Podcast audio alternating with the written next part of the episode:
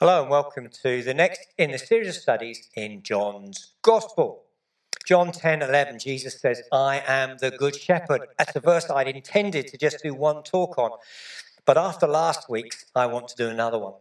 Last week we looked at how John 10 uh, parallels with the Psalm 23, where David says, The Lord is my shepherd. And that's the psalm about God. And therefore, for Jesus to say that he is the shepherd is a profoundly radical statement. And we looked at that in our last one. But why does he say he is the good shepherd? Psalm 23 says, The Lord is my shepherd. It doesn't say the Lord is my good shepherd. Why has Jesus inserted the word good? I suspect it's because he is linking the minds of the listeners to a passage in the Old Testament where God talks about bad shepherds. It happens to be, if you know me well, one of my favourite passages, one I've preached on probably more than any other Old Testament passage, and I'm delighted to go back to it. If you remember, we've been going through John 10, where Jesus is using the analogy of sheep and shepherds to describe his relationship and his importance to the people. In John 10, he said that he's come to bring life in all its fullness, full, overflowing life. And that has led us to John 10 11. And also verse 14, where he repeats the phrase, I am the good shepherd. We've talked about Psalm 23. I want to talk about why he's not the bad shepherd. And then in the next talk, we're going to look about at the last part of the verse about laying down his life.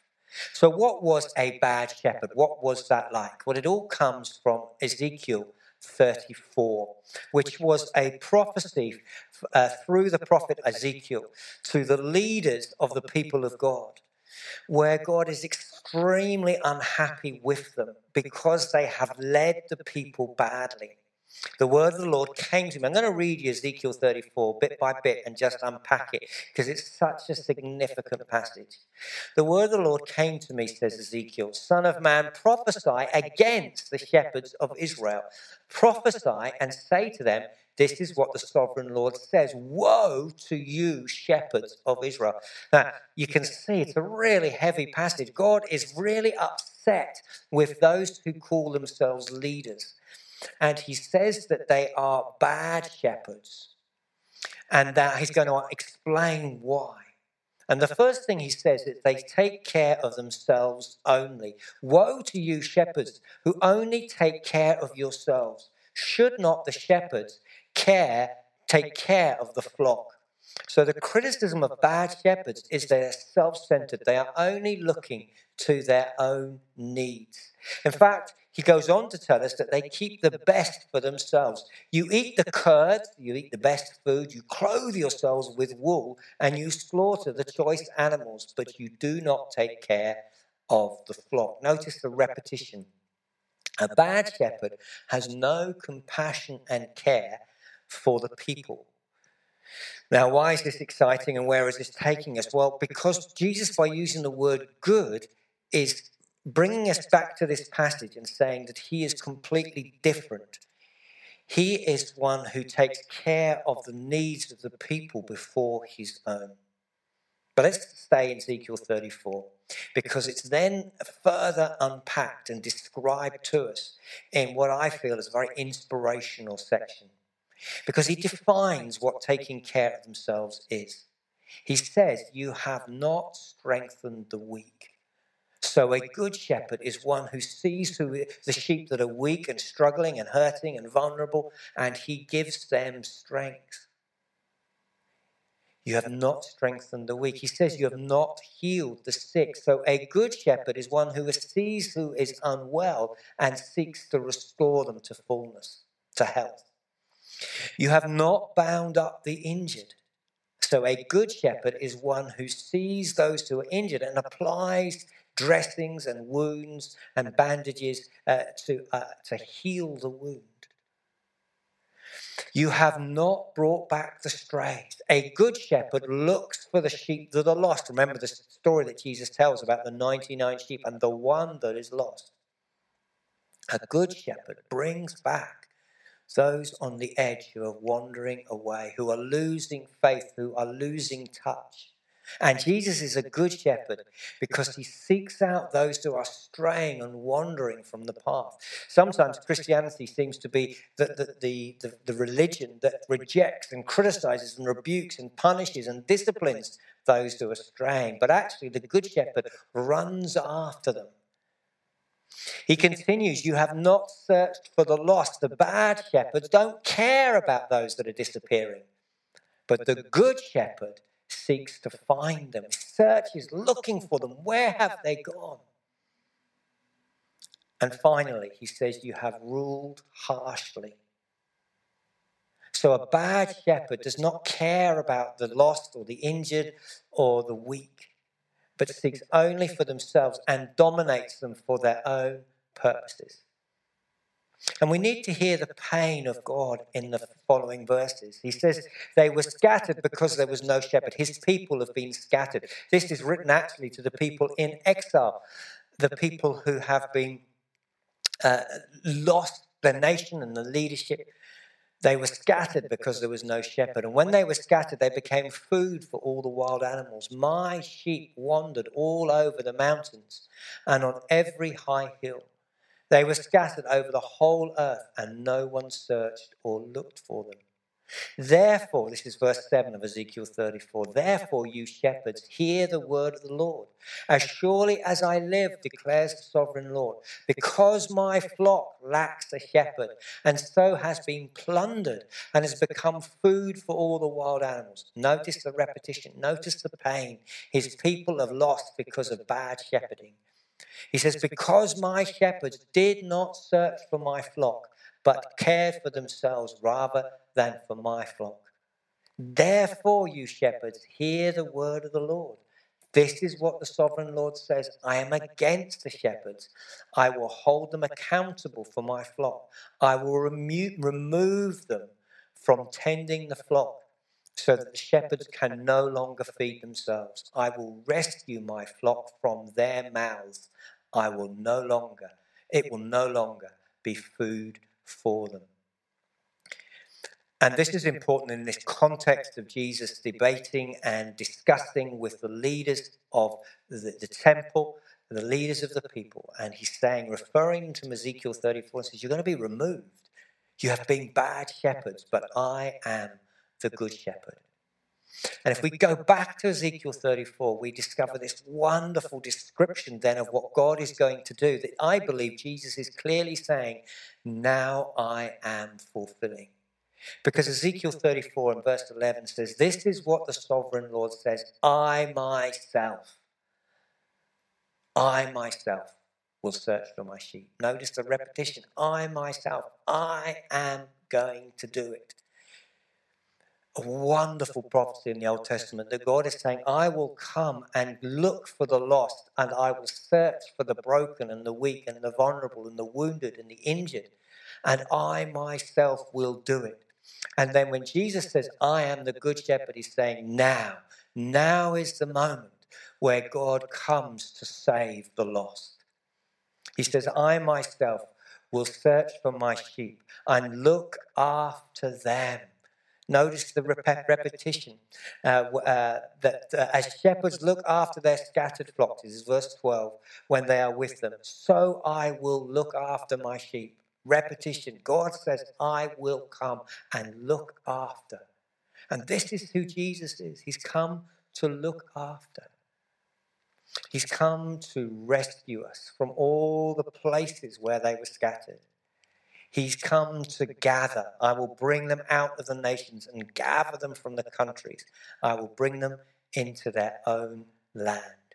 I will pasture them on the mountains of Israel, in the ravines and in the settlements in the land. I will tend them in good pasture. Hear this language care for the sheep, of looking after them. They will lie down in good grazing land. They will find rich pasture in the mountains of Israel. Notice this sense of linking into Psalm 23. But it's God who's going to do it. I will search for the lost and bring them bring back the strays. He's repeating himself, demanding that we hear this, demanding that we understand this. Now, these words are written many, many years after Psalm 23. So they are about a time to come that Jesus is saying now is the moment.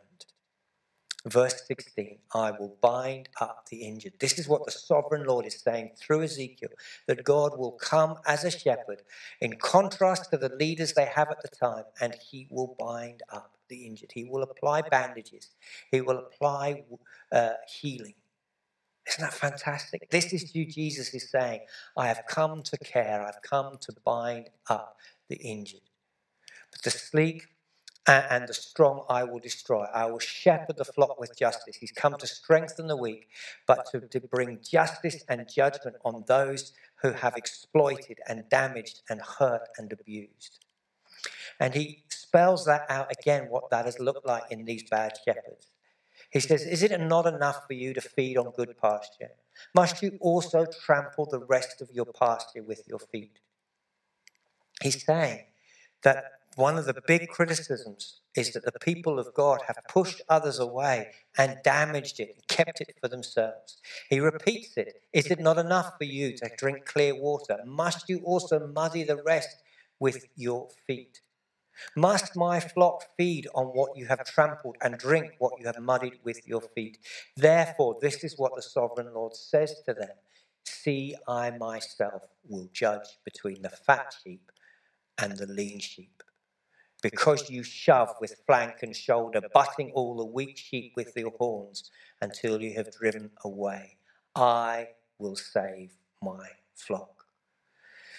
So God is saying that those who should be looking after others have been looking after themselves, and there is a warning to any church and any church leadership that if we make it for us, and we push and butt away those who are lost or weak or vulnerable or strayed, if we make this our thing and trample and dirty the water for ourselves, and we make Christianity a thing for Christians, that the Good Shepherd says, I will come and remove that.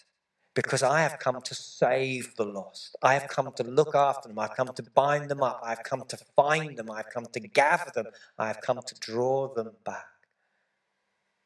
And Ezekiel 34 23 says, I will place over them one shepherd, my servant David. And this is what I believe Jesus is referring to now. He's coming as the son of David, the Messiah, the one who will save, and he will tend and he will be their shepherd. I, the Lord, will be their God, and my servant will be their prince among them. I, the Lord, have spoken. This is the incredible prophecy that God is coming as a shepherd and will be in the midst of his people, alongside them. I will make a covenant of peace. This is verse 30, uh, 25. And the places, a covenant of peace with them, and rid the land of the savage beasts, that they may live in the wilderness and sleep in the forests in safety. And I will make them and the places and the surrounding uh, my hill a blessing.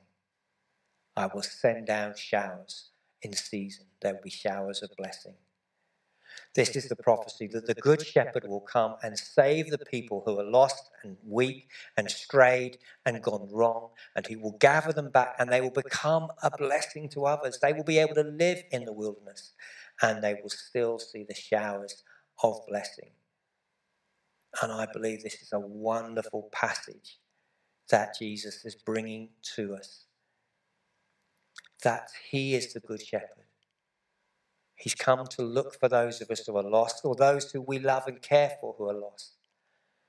He's come to pull people back. He's come to save. He's come to be God with the people. He's come to roll up his sleeves and say, I will come and look for them. So, the question that we want to reflect on as we conclude this study is what do we want to follow Jesus, the shepherd, in? As he leads us, are we want to be part of his ministry of searching, of looking after, of rescuing, of gathering, of caring, of binding up, of strengthening, of bringing justice, of saving? This is the work that Jesus has come. This is the work he calls the disciples to follow him in. This is what we've experienced. He has sought us. He has looked for us. He has gathered us. He is binding up our wounds. He is strengthening our weak knees. And he says, Come and join me in this task. Don't trample the water for yourself and push others away, but come with me to broaden the tent, to enlarge the, the place where people can come. My prayer is that we will be excited to be in the team of the Good Shepherd who seeks and searches for the lost, who binds up the injured, who strengthens the weak, who gathers those who have become scattered. Let's pray together. Lord, will you help us to be found by you where we are lost, to be drawn back to you where we have strayed, to be strengthened where we have become weak. And we offer ourselves to follow the Good Shepherd, to follow the Shepherd who is seeking the lost. Put that on our hearts. Help us to pray, to love, to care, to reach out, to welcome, to strengthen, to heal, to bind up. Lead us to be your people, we pray. And where there is a specific element of this ministry that we have forgotten or neglected or ignored, Lord, forgive us and help us to be your hands and feet, the instruments of your blessing. Jesus, the Good Shepherd, fill us, we pray. For we ask it in Jesus' name. Amen.